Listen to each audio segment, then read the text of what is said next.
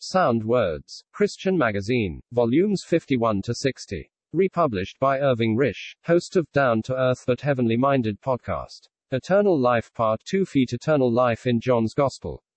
The term eternal life, or everlasting life, for they are the same in the original Greek, is found more often in the writings of the Apostle John than in any of the other writings of Scripture. And as often as in all the others put together. This clearly shows the importance of this subject in John's writings. Moreover, John presents this subject in a very distinctive way, for, as we shall see, he views eternal life as the present portion of all who truly believe in the Son of God.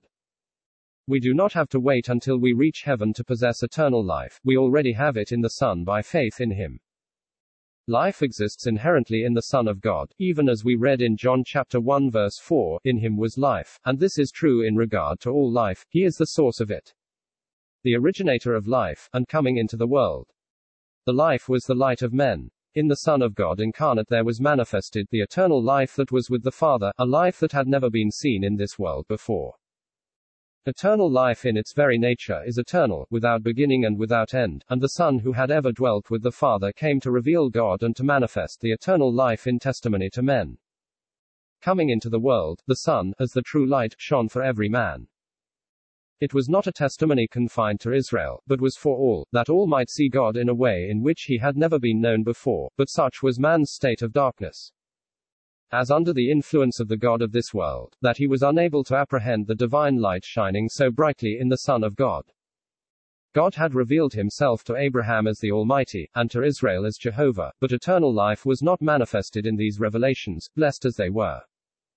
The eternal life could not be made known until the Son came with the knowledge of the Father, for the eternal life belongs to the name of Father.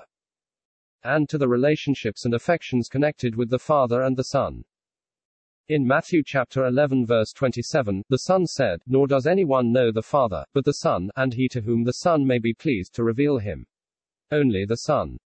Whoever dwells in the bosom of the Father, was competent to make God known, and in wondrous grace he laid aside his glory to be found as man here below to bring this blessed knowledge to us heavenly things. In chapter 3, the Lord had been bringing before Nicodemus the necessity of the new birth for entry into the kingdom of God, and said, If I have told you earthly things, and ye believe not, how shall ye believe, if I tell you of heavenly things? John chapter 3 verse 12. God's kingdom, in its present phase, is earthly as belonging to our sojourn on earth, but eternal life is altogether heavenly, it belongs to heaven, even if manifested by the Son of God who came down from heaven. And it is in this connection that the Lord said, And no man hath ascended up to heaven, but he that came down from heaven, even the Son of Man which is in heaven. John chapter 3 verse 13. Eternal life could never have been acquired by man apart from the coming of the Son. It was impossible for any man to ascend up to heaven where eternal life belonged to have part in the joys of that blessed scene. Not even Adam innocent could have gone there, much less any of his defiled and guilty progeny. Only the Son of Man who came down from heaven to make known the mind of God could, in his own right, ascend up where he was before, and, being a divine person, could add. Even the Son of Man which is in heaven. Such is the mystery of his person that the Lord could speak of himself as being in heaven though a man upon earth. While perfect man, he can never cease to be what he ever was and is, the only begotten Son in the bosom of the Father, and dwelling in light unapproachable which no man hath seen or can see. But his coming into the world to manifest eternal life could not communicate it to men, for this it was necessary for the Son of Man to be lifted up. And of this there was a foreshadowing in Moses lifting up the brazen serpent. The Israelites who had been bitten by the serpents were dying men, and were beyond human aid, only divine intervention could procure life for them, and, at the intercession of Moses, God instructed his servant to make a serpent of brass, and whosoever looked at the brazen serpent received life. Like the stricken Israelites, every man born into the world has been smitten, and on account of sin lies under the sentence and power of death. Only the sovereign intervention of God can aid him. And we can thank God that he has come to our help in the person of his Son. The Son of God was not only willing to come and manifest the eternal life, but also to die to make it available for us. Although eternal life is made available to all through Christ's death, God has made it abundantly plain that it can only be procured through faith in his Son. Only the Israelites who believed Moses, and looked to the serpent of brass, were rescued from the clutch of death. And so it is with men today. Men may reason, and say, How can we receive life by believing in one who was crucified on a cross, and who did not save himself?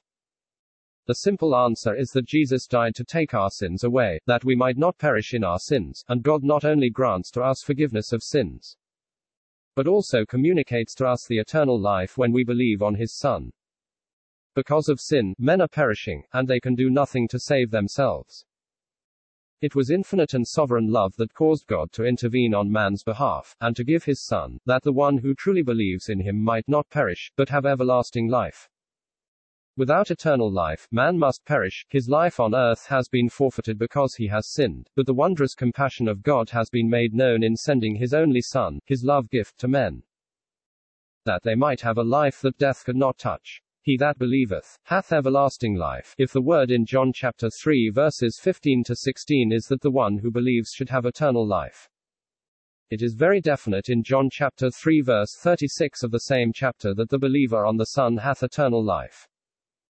The present possession of eternal life by the believer is not only stated here, but is also emphasized in John chapter 5 verse 24, and John chapter 6 verses 47, 54. It is indeed wonderful that believers can pass through this world with the sure knowledge that they now have eternal life. We do not have to wait until we get to heaven either to receive this divine life, or to learn whether it is ours or not, we have it now. And we have the assurance of possessing it now by the Word of God. Eternal life is the life that belongs to the children of God, and the veriest babe in God's family, as having the Holy Spirit can say, Abba, Father. In writing to the babes in the family. The Apostle John says, I write unto you, little children, because ye have known the Father. 1 John chapter 2 verse 13. God's children have been begotten of him, and faith in the Son has enabled the believer to take his place in God's family and to know the relationships and affections that belong to all who are his children. It was not possible for the saints of old to know that they were children of God, even though they were born of God. This knowledge awaited the revelation of the Father in the person of the Son. We can see from John's writings how that the knowledge of our place as children is intimately bound up with the manifestation of eternal life in the Son of God. And with our possession of life in the Son in the presence of God. This enhances for us the revelations that were made by the Son incarnate, and brings out the immensity of the blessing brought to light in the person of the Son.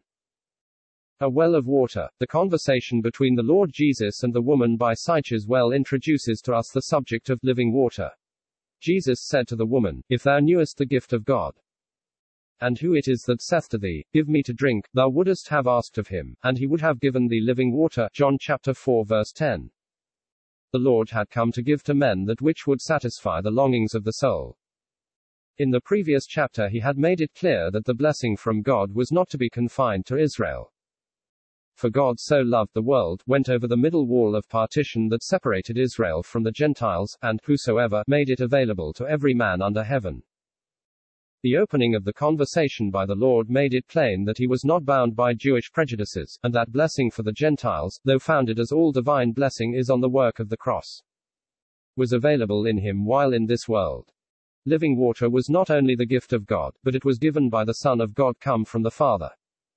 Water from Jacob's well could only meet the present need of the body which constantly recurred, but living water meets the need of the soul forevermore. Once the soul has drunk the living water, the need is forever met, for the heavenly gift becomes in the soul a spring that rises up in thanksgiving, praise, and worship to its source in God. The well within the believer is surely the divine life that is received by the Spirit of God. For the Christian, there is not only the life within received through the Spirit, but life in the power of an indwelling Spirit. As having a divinely communicated life, the believer is able to enjoy all that has been revealed by the Son of God, all that belongs to the new life that the Son has made known. This life was not only entirely different to the life known to the woman of Sychar, but just as different from the life in which the religious leaders of Israel lived with all the ritual and ceremony of Judaism. Fruit unto life eternal. Unable to understand the ways of God, the disciples marveled that he talked with the woman of Sychar, but they made no comment for they evidently felt the perfection of their master's actions even if incomprehensible to them. When they asked Jesus to eat, he told them that he had meat to eat of which they were unaware, then explained, My meat is to do the will of him that sent me, and to finish his work. But the disciples had been called to labor in God's harvest field as reapers, and of their labor the Lord said, He that reapeth receiveth wages. And gathereth fruit unto life eternal. John chapter 4 verse 36. For their work, the disciples would receive their wages, a reward that they would highly value, even as John showed in his letter to the elect lady and her children, when he wrote, Look to yourselves. That we lose not those things which we have wrought, but that we receive a full reward. 2 John chapter 8. This reward they will have from Christ in the day of his glory in having part with him in his kingdom.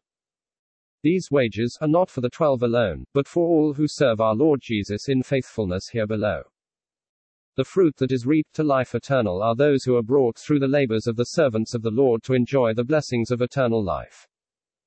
Here the fruit is gathered, but soon there will be the display of those procured for Christ's glory in that day, even as Paul wrote, For what is our hope, or joy, or crown of rejoicing? Are not even ye in the presence of our Lord Jesus Christ at his coming? For ye are our glory and joy. 1 Thessalonians chapter 2 verses 19 to 20. Almost all, if not all the mentions of eternal life in John's Gospel are from the lips of the Son of God, which surely emphasizes the important place this precious subject had in the ministry of the Lord. There could not be the manifestation of the eternal life except in the person of the Son, for he personally expressed it, but he also spoke of it in the wondrous details that are given in this Gospel. It is indissolubly bound up with the manifestation of the Father's name, which none knew until the Son of God came into the world to make it known. He that heareth my word. All that the Son spoke he received from the Father, and he never claimed to be the source of his communications. Yet he could say, My word, for what he did speak was peculiarly his own, for he only could speak the wonderful words that the Father gave him. In John's Gospel, the word of the Son was the divine unfolding through him of all that lay in the Father's heart for the blessing of men. And this was bound up with the revelation of God as Father from heaven. In Revelation chapter 3 verse 8, we hear the Lord say to the church in Philadelphia, Thou hast kept my word, a commendation that we might well value and seek. In John, his word is to be heard, in Revelation, it is to be kept. There were many who listened to the words of the Lord Jesus who did not hear his word. To hear his word there must needs be an ear to hear, and only those in whom God had wrought had this capacity. Such an one was Mary of Bethany, who also sat at Jesus' feet, and heard his word. Luke chapter 10 verse 39. Hearing his word is a mark of a true follower of the Lord Jesus, it is the evidence of valuing and seeking to know the substance, spirit and details of the divine revelation that has been brought to men in the person of Jesus. Connected with the hearing of the word of the Son there was the believing on him that sent him. For the knowledge of the Father set forth in the word of the Son was received by faith in the hearts of those who heard his word. In John chapter 3, the possession of eternal life depended on faith in the Son. Here the faith is in the Father who sent the Son. Whatever the Jews might profess in that day, or others in this day, there can be no separation of the Son and the Father. Those who refuse to honor the Son do not honor the Father, nor can there be faith in the Father if there is no faith in the Son. Eternal life then is the portion of all who hear the word of the Son and who have faith in the Father. It is not that they shall have it, but that they do have it. We might look at it in this way, that all who have eternal life have these two marks, they hear the testimony of the Son that he has brought from the Father. And they believe on him who is presented to them in the testimony of the Son. We are living in a day when there is much profession, but so many who profess to be followers of Christ reject his testimony. They know not the Father revealed in the Son, never having received the divine and eternal life through faith in him who came from God. Those who possess eternal life will never come into judgment, for the one who came to make the life available to them through his death was about to bear the judgment for them on the cross. They will indeed be manifested before the judgment seat of Christ, to receive the things done in the body, but they themselves will never come into judgment. For all who come into judgment must receive the reward of the deeds. It is impossible to have life eternal and then be banished forever from the face of God, for this is the portion of those who will stand before the bar of Christ at the great white throne. Already the believer, who has accepted God's testimony of and in his Son, is passed out of death into life. Death has no claim upon the one for whom Jesus died. It is true that he may be called upon to pass through the article of death, but the Son of God has already brought him into a realm of life that knows no death. This is where the believer really belongs as having eternal life. He belongs to another world altogether of which the man of the world knows nothing, the world of the Father and the Son. Death reigns in this world where the believer lives in his mixed condition, but in the realm of life in which he lives with Christ there is no death. It is as having eternal life that we are beyond the reach of death, and in this life the believer does not see or taste of death. John chapter 8 verses 51 to 52. Ye search the scriptures. It was most solemn that the very people who were searching the scriptures for eternal life were persecuting and seeking to kill the one who had come to manifest eternal life to them. Although eternal life was not to be obtained by searching the scriptures, it would be found in him of whom the Old Testament scriptures spoke, and he had come to Israel, but they would not have him. In rejecting the one who had been promised in the law and the prophets, the Jews were rejecting the only one who could give them the eternal life. Even if there is not much said in the Old Testament of eternal life, it would appear that when the Lord was here the subject was often on the lips of the people. The lawyer and the young ruler, who came to the Lord at different times, both asked, What must I do to inherit eternal life? The third verse of Psalm chapter 133 was evidently much before them. They no doubt longed for the time when the kingdom would be established under Messiah, when the scattered tribes of Israel would be regathered, nevermore to separate to enjoy life forevermore in a world of peace and plenty. There had been abundant proof as to who Jesus was, he had just recalled to them the witness of John the Baptist, the works of power they had seen which he had received from the Father, and the voice of the Father which had declared him as his beloved Son. But with these remarkable witnesses before them, and with the added witness of the Scriptures, they would not come to the Son of God to receive the life that he alone could give them. The scribes had been able to tell Herod where Christ would be born, and many other scriptures the leaders and people of Israel were able to quote, but their eyes were blinded, their hearts were far from God. Their attitude to Jesus clearly proved that they hated the Father and the Son. The meat which endureth to everlasting life. Jesus had fed the multitude with loaves and fishes, and they would gladly have made him their king. A king who would satisfy them with bread, who was able to meet their every temporal need, they would willingly receive. It was not the miracle in itself that manifested the greatness of Christ's person that attracted them, it was the provision he had made for their bodies. Their minds and hearts were not concerned with spiritual things, it was what was material and temporal that wholly engaged them. They did not seek Christ for himself, but for what he was able to give. Having exposed the motives of those who would have made him a king, the Lord added, Labor not for the meat which perisheth. Their whole outlook was on present things, not on things eternal. After the Lord had left the scene of the miracle, they had been very diligent in seeking him out, but they were laboring for the provision of what belonged to time and sense. He would have them to be really in earnest as regards spiritual and heavenly things. Men today are no different. There might be great religious pretension, and abundant labor, but alas, it is for the meat which perisheth. Beneath the surface of religious activity, zeal and display, the true motive of the heart is so often self and not Christ, present things not the eternal. It may not always be the needs of the body that control men, but all their activities, whether to meet these needs, or to satisfy some ambition, can be summed up as the meat which perisheth. For every desire that is not for Christ will be for what comes to an end with the present life or order of things. Our labor should be, for that meat with endureth unto everlasting life, which the Lord gives to those who seek it. This is a challenge to our every heart.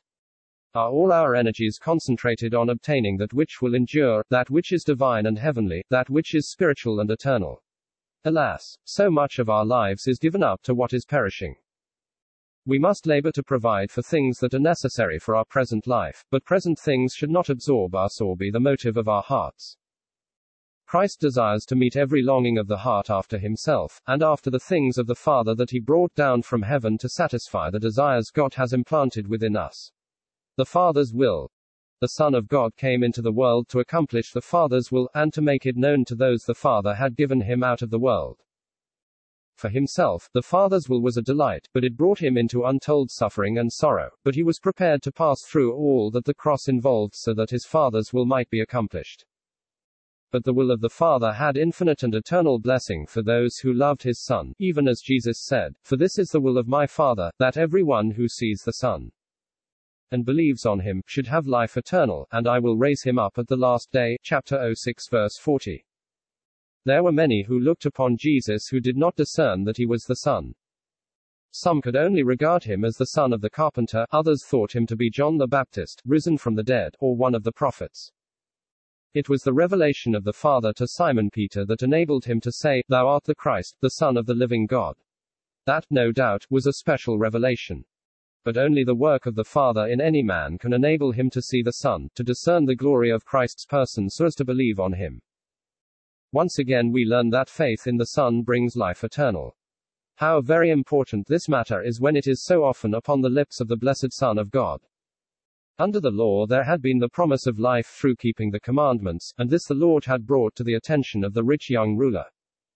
But no one had ever been able to continue his life on earth on this principle of legal obedience, much less receive the blessing of eternal life.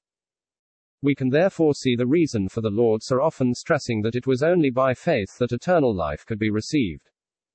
There had never been any other principle on which man had obtained divine blessing. But man had been under law so that it might be made plain to all that it was impossible to get blessing by works of law. It is not by our own will that we obtain eternal life. Left to ourselves, we must have perished forever. Even where there was the desire to receive divine blessing, as in the case of the young ruler, the love of present possessions outweighed the desire to be blessed. No one, left to himself, would ever seek after the eternal life that is in the Son of God. One might desire to be in heaven after life on earth is over but only the working of the Father's grace could ever draw us to the Son in whom the divine blessing is for poor, wretched sinners. In wondrous grace, the Father has willed that those who see the Son, and believe on him should have the richest blessing that it is possible for him to bestow upon the creature. In John chapter 6, the feeding of the multitude was without doubt a fulfillment of Psalm chapter 132 verse 15, I will abundantly bless her provision, I will satisfy her poor with bread though the full answer to the prophecy awaits the millennial blessing of Israel through Messiah. But the coming into the world of the Son of God could not be confined to the blessing of Israel, the counsels of God had something much greater in view, even the glory of redemption. And the procuring of a bride for his son, and sons who would be in his own house forevermore. The work of redemption would deal with the whole question of sin, and enable God to bring into being new heavens and a new earth, where righteousness would dwell. I am the bread of life. When the Jews realized that the Lord would not take the kingdom from their hand, and that he demanded faith in his person, they exposed the unbelief of their hearts in saying, What sign showest thou then, that we may see, and believe thee? What dost thou work? Then they belittled the miracle of the feeding of the five thousand when they said, Our fathers did eat manna in the desert, as it is written. He gave them bread from heaven to eat. It was as much as to say, the feeding of the multitude is a small matter compared with what Moses gave to Israel in the forty years' sojourn in the wilderness. The reply of the Lord was that it was not Moses that supplied the heavenly bread, it was his Father, who was now supplying the bread of which the manna was but a type. He was the true bread, the bread of God, the living bread, the bread of life. The manna sustained the natural life in Israel, but the bread of God is he which cometh down from heaven, and giveth life unto the world. The life that the Son of God had come to give unto the world was an altogether different life from that which Adam received from God. And different from anything that Israel as a nation knew as God's people in this world. Hunger and thirst belong to man's natural life in this world, not only physically, but also in natural desire after that which will satisfy the soul, a desire that nothing in this world can satisfy. Man may gratify his natural desires, he can never satisfy them. But the life that the Lord Jesus came to impart was one in which there is true satisfaction. Every desire of the heart is satisfied not only by Him, but with Him. He is the one through whom the divine life is communicated to us, and the one in whom every desire is fully satisfied. Life derived from Adam, even though divinely sustained, as Israel's was, by the manna, comes to an end, even as the Lord said to the Jews, Your fathers did eat manna in the wilderness and are dead. How very different is the life of those who feed upon the bread of life, even as Jesus said, This is the bread which cometh down from heaven, that a man may eat thereof and not die. Life forevermore had been promised to Israel, it had come in the person of Jesus, the living bread, for, if any man eat of this bread, he shall live forever. A life over which death had no power was something new for this world. It was here in Jesus, but only faith could perceive it. Moreover, it was difficult for the disciples then to apprehend this, for Jesus spoke of his death, the laying down of his life before taking it again. But it was life in flesh and blood conditions he laid down. And this in order that he might make available for his own the life eternal in which they would live forevermore with him in his Father's house, from whence he had come. And whither he was bound to prepare a place for them. Whoso eateth my flesh, hath eternal life. An incarnate Son of God could manifest eternal life, but if men were to receive it, he must die, and they must appropriate his death. The life that man has naturally is not really life, for the sentence of death rests on it. Therefore the Lord said, Except ye shall have eaten the flesh of the Son of Man, and drunk his blood. Ye have no life in you. Whoso eateth my flesh, and drinketh my blood, hath eternal life. And I will raise him up at the last day. It is only by having Christ in us, by feeding on his death, that we have life in us, the life that can never die. As we feed upon Christ's death, we feed upon the love of the Father and the Son made known in that wondrous death. For the life that God has given to us is a life of divine relationships and affections that can never cease. All the relationships and affections of nature, precious as they are, are ended by death. But we shall forever feed upon the blessed affections that were made known to us in the death of the Son of God in the Father's house above, his children then as now, and the brethren of Christ.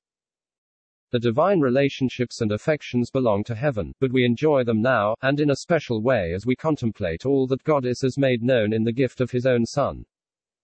Our communion with and testimony to the Son of God are bound up with our appreciation of His death, which enables us to apprehend the meaning of, He that eateth my flesh, and drinketh my blood, dwelleth in me, and I in him. Very soon we shall dwell with him in our heavenly home, but while here it is our privilege to dwell in him. He himself is the dwelling place of his people, and their hearts are to be his dwelling place, so that the eternal life, in all its precious features, that were perfectly expressed in him while here, might be continued in us in testimony for him during his absence. Thou hast the words of eternal life. The words to which the disciples of the Lord had listened as he spoke to the Jews were very wonderful. But many who professed to be followers of the Lord were offended by them. A Christ who could satisfy them with bread they were prepared to follow, but the Son of Man who spoke of dying they would not follow. His words concerning his death were an hard saying for them, and they murmured against it. He would ascend up where he was before, but after he had passed through death to make his flesh and blood available for his own. They could not possess eternal life, or enter into the full blessedness of his love, unless they fed upon his death. When the mere professors went back, and walked no more with him, the Lord challenged the twelve with these words Will ye also go away? How noble were the words of Simon Peter, who spoke not only for himself, but for those who had been the companions of the Lord with him Lord, to whom shall we go? Thou hast the words of eternal life. The person of the Son of God was the attraction for those who had been drawn to him by the Father. And this is made most manifest in this hour of crisis, when the disciples who had been drawn by the prospect of temporal things walked no more with Jesus. John chapter 6 verse 66. Moreover, the very words that had caused the false disciples to go back were the words that held the hearts of Simon and his fellows. John the Baptist had preached very powerfully, and his message of the coming kingdom had attached many to him, but he had not the words of eternal life.